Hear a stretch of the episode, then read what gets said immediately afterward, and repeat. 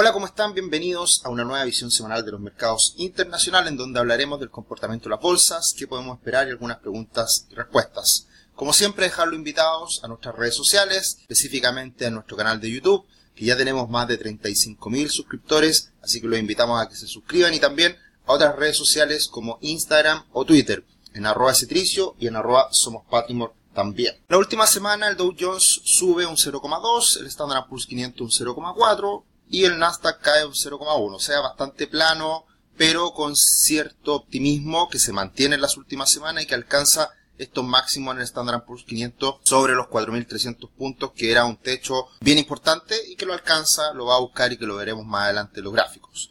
El índice VIX se desploma nuevamente y hablaremos de eso un poquito.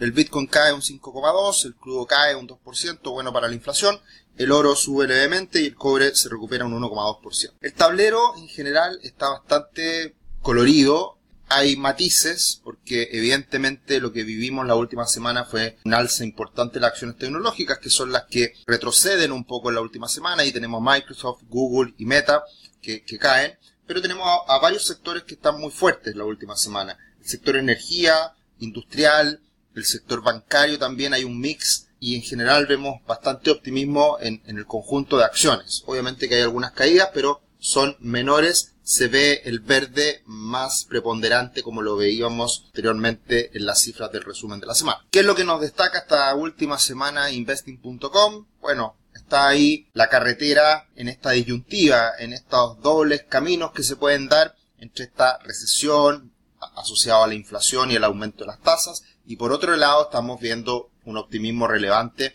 del Standard Poor's 500 que alcanza un nuevo récord reciente de los últimos meses. Todavía, todavía el Standard Poor's 500 está a cerca de un 10% de máximo histórico, pero que se ve este optimismo que puede seguir manteniéndose y seguir avanzando el Standard Poor's 500. Es lo que hemos venido hablando semana tras semana y en donde las estadísticas son bastante positivas respecto al futuro. Y hay algo que es importante destacar que ocurrió la última semana respecto a esto que se denomina el bear market o el bull market, es decir, un mercado bajista o un mercado alcista. Y esto en términos conceptuales, ¿a qué se refiere? En que cuando el mercado cae más de un 20%, estamos literalmente en un mercado bajista. ¿Qué fue lo que ocurrió el año 2022? Se dan cuenta en la tabla, las partes amarillas, el bear market que, que se dio el año pasado está ahí contabilizado como la caída desde el 3 de enero del 2022 hasta el 12 de octubre del 2022 con una caída en el Standard Poor's 500 del 25,4%. Eh, ahí están los promedios y, esta caída fue bastante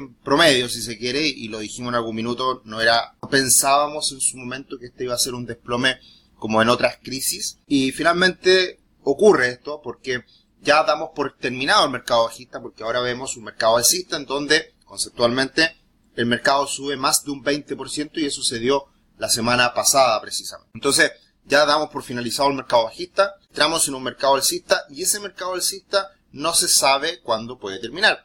Puede que lleguemos hasta acá y vuelvan a buscarse mínimo, no lo sabemos, o puede que lentamente pase un buen periodo de tiempo, lateralice y siga buscando máximo, que es el escenario más probable. En general, si se dan cuenta, las caídas son de corto tiempo, en promedio 286 días. El año pasado la caída fue justamente una caída de 282 días cuando el promedio es de 286, pero las salsas, el promedio son 1000 días. O sea, estamos hablando de promedio 3-4 años. Y estamos todavía en, un incipiente mercado alcista con un alza del 20% en 233 días. Así, que esto es súper importante tenerlo en cuenta eh, porque precisamente nos da la pauta de cómo se comportan los mercados a lo largo del tiempo. Caídas rápidas en cortos periodos de tiempo, pero que si uno las logra sobrellevar, pasa nada, es solo tiempo. Y alzas que a lo largo del tiempo son más lentas, son más demorosas, si se quiere, de, de mínimo a máximo. Y como siempre digo, y hay un dicho en ese sentido respecto a los mercados financieros, los mercados suben por la escalera y bajan por el ascensor. Suben lentamente por la escalera y bajan rápidamente por el ascensor. Así que eso es un poco lo que describe el comportamiento histórico de las bolsas y en particular del Standard Poor's 500. Lo interesante que ocurrió en las últimas semanas es que ha caído de manera relevante el índice VIX. Lo hemos comentado en otras ocasiones, cuando el VIX se mueve de manera relevante, lo traemos a colación. Cuando se daba esta crisis bancaria de los bancos regionales y había preocupación, el VIX subió, pero subió a niveles bastante razonables, 30, por ahí. Y rápidamente cayó, porque rápidamente se contuvo esa crisis. Y se ha ratificado a lo largo de las semanas. Estamos hoy en día con un índice VIX muy por debajo del nivel de 20. Bajo 20 estamos con los mercados tranquilos y, mayoritariamente alcistas. Sobre 20 estamos con problemas o con turbulencias. Así que ha caído y ha caído muchísimo. Y esto suele ocurrir también en esta etapa del año en donde Estados Unidos entran en vacaciones y, las cosas se suelen calmar un poco. Así que que esté en 13,83 también es una señal de optimismo, de tranquilidad y que los mercados pueden seguir disfrutando de los avances que hemos visto en las últimas semanas. Y acá podemos ver la comparación precisamente desde el año 2018 a la fecha entre el Standard Poor's 500 y el VIX. Y precisamente cuando aumenta mucho el VIX, como en pandemia, cae fuerte la bolsa. Y cuando baja el VIX, suele subir también la bolsa.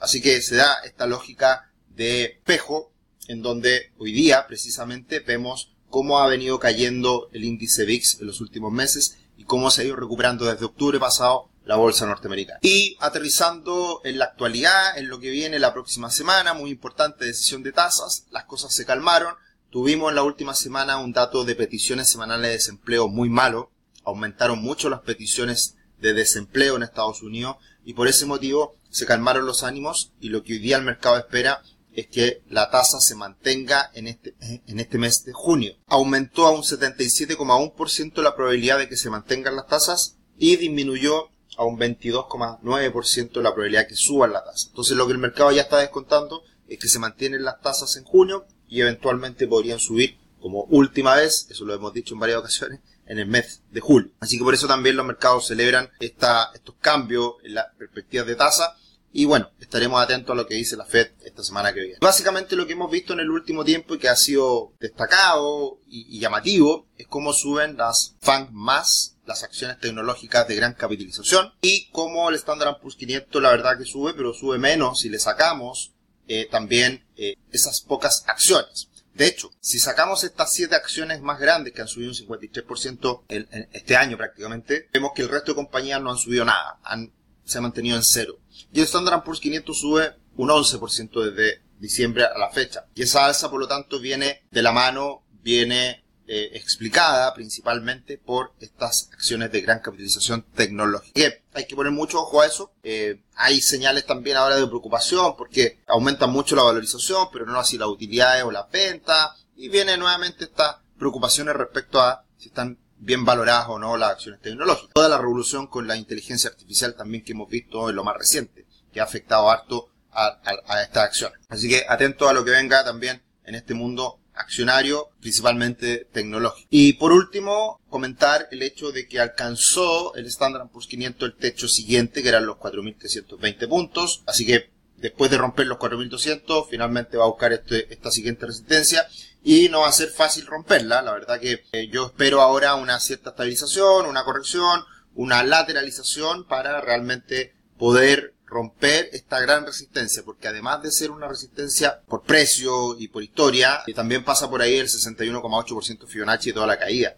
Entonces también es una resistencia muy importante que no, no la va a romper de buenas a primeras. Y los dejo cordialmente invitados a que se suscriban a nuestra plataforma. Conoce la primera plataforma planificación financiera de Chile. Crea tu cuenta gratis. Comienza tu futuro financiero hoy ordenándote, planificando tu futuro. Y además, un regalito. Obtén una gift card con 25 mil pesos para cursos, para comprar uno de nuestros cursos que está también en la página web www.patrimor.com. Tiene una semana muy entretenida, muchas noticias, dos grandes eventos que conoceremos. Primero el día martes, inflación en Estados Unidos. Se espera que la inflación anualizada baje al 4,1% desde el 4,9% anterior. Así que buenas noticias desde ya.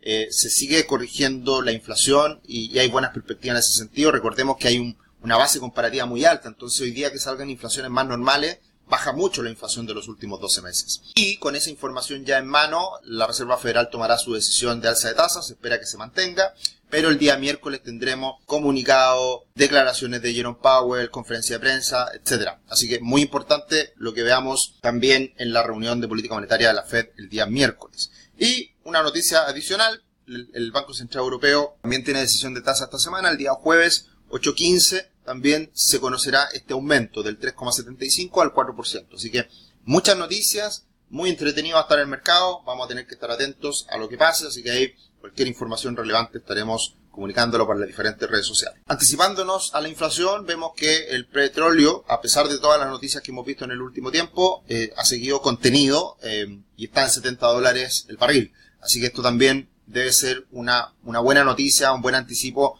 precisamente para esta inflación que se está conteniendo, que sigue bajando y que por ahí no hay muchos riesgos, que es siempre un factor muy importante para las variaciones de inflación mes a mes. Por último, en cuanto a preguntas y respuestas, muchas gracias siempre por estar ahí, muchas gracias por, por comentarnos en los videos.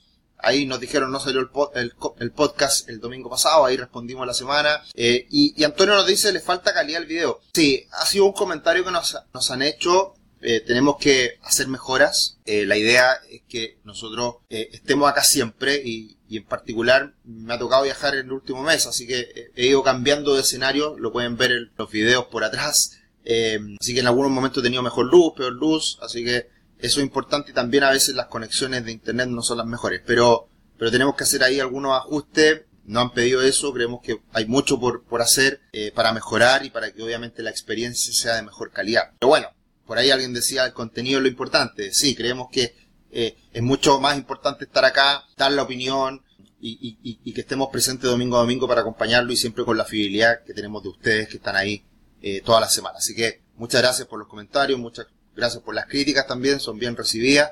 Así que bueno, estaremos atentos a lo que viene esta semana, muchas noticias y también invitados a que vean la visión semanal nacional, que hubo muchos cambios respecto al dólar, que hubo una noticia tremenda que estaremos comentando también. Un abrazo, que estén bien. Chau.